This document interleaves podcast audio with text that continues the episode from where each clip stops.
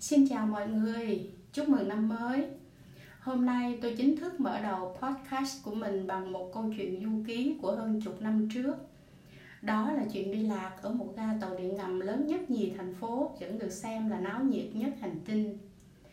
Hè 2009, suýt lạc ở New York. Sau một tuần nghêu ngao ở nhà cô bạn thân thời trung học ở quê nhà hơn 50 năm trước, một ngôi nhà xinh đẹp và thơ mộng gian sông ở Mount Pleasant, bang South Carolina. Thêm một tuần về thăm mẹ và em ở thành phố thung lũng Harrisburg, thủ phủ bang Pennsylvania. Tôi một mình đi Amtrak về nhà con trai ở New York. Chào từ biệt em gái và cháu, tôi lên tàu với lời em dặn. Chị cứ bình tĩnh nha, cần gì thì cứ hỏi bất kỳ ai. Nếu mà gặp cảnh sát thì tốt, họ sẽ giúp mình. Gần 4 tiếng đồng hồ tôi đã kịp ngắm chán chê phong cảnh từ đồng ngô tới nhà máy hai bên đường, kịp ngắm từ xa rừng cao ốc của Philadelphia trước khi tàu dừng lại và tắt máy khoảng 10 phút để đổi đầu tàu ở ga Philly. Tàu tới Penn Station, New York đúng 3 giờ 7 phút chiều. Hồi bận đi, con trai đưa tôi lên tàu rồi cô cậu mới đến công ty. Biết bận về đi một mình nên tôi đã chú ý kỹ lắm đường đi nước bước. Này nha, vào cổng kiểm soát xong là xuống thang cuốn, quẹo phải là lên tàu.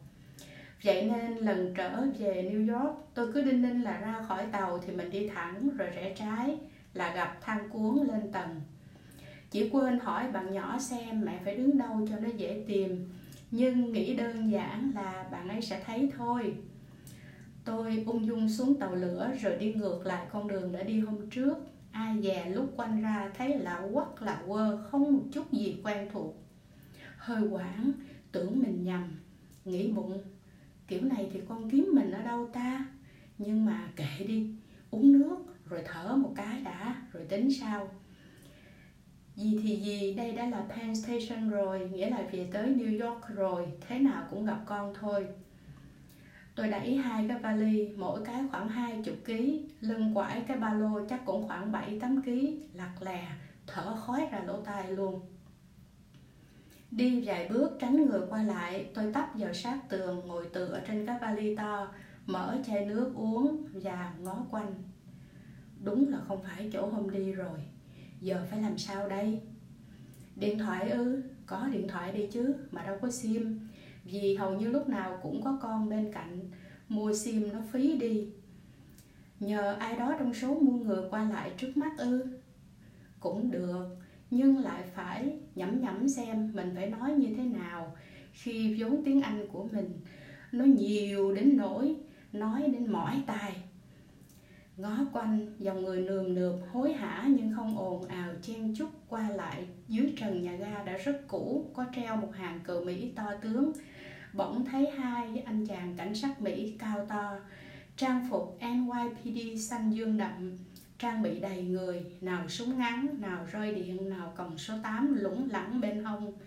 Thêm một con bẹt rê to tướng nằm thè lưỡi. Tôi bèn lại gần. Xin lỗi, con trai tôi nói sẽ đón tôi ở đây nhưng tôi không thấy nó. Anh làm ơn gọi nó giùm tôi được không? Đây là số điện thoại của nó. Ôi, mấy anh chàng tưởng mình cũng rành tiếng Mỹ bèn sổ ra một tràng. Tôi lật đật, sorry, my English is not good. I don't understand. Vậy mà cái anh chàng trẻ hơn cứ nói quyên thuyên chỉ trỏ gì đó, khiến tôi phải sorry liên tục. Anh kia hỏi, con mày biết nói tiếng Anh không? Thế là họ bèn chỉ tôi đến chỗ Customer Service nhờ người phụ trách ở đó gọi dùm lại lặp lại câu nói khi nãy và nghe ông ta nói gì đó huyên thuyên. Chỉ nghe lõm bõm được, mẹ mẹ đang ở đây. Quá ra con trai đón tôi ở cuối đoàn tàu, mà tôi thì ngồi ở toa đầu, nên ra khỏi tàu ở đầu này của ga. Hèn chi lúc ra thấy hơi khang khác nhưng vẫn chủ quan đẩy vali đi, một hồi mới thấy đúng là khác thật. Không giống chỗ hôm đi sau về xem lại mới biết cái Penn Station này nó có hơn 10 đường rẫy bên dưới ga. Nếu mà tôi biết trước như vậy, có lẽ tôi không tự tin đâu. Đúng là điếc không sợ súng. Hỏi con, nếu con không tìm ra mẹ thì sao? Con trai cười, sao lại không? Thế nào mẹ cũng có cách xoay sở mà. Vậy đó, Chuyện tôi suýt lạc giữa New York là như vậy.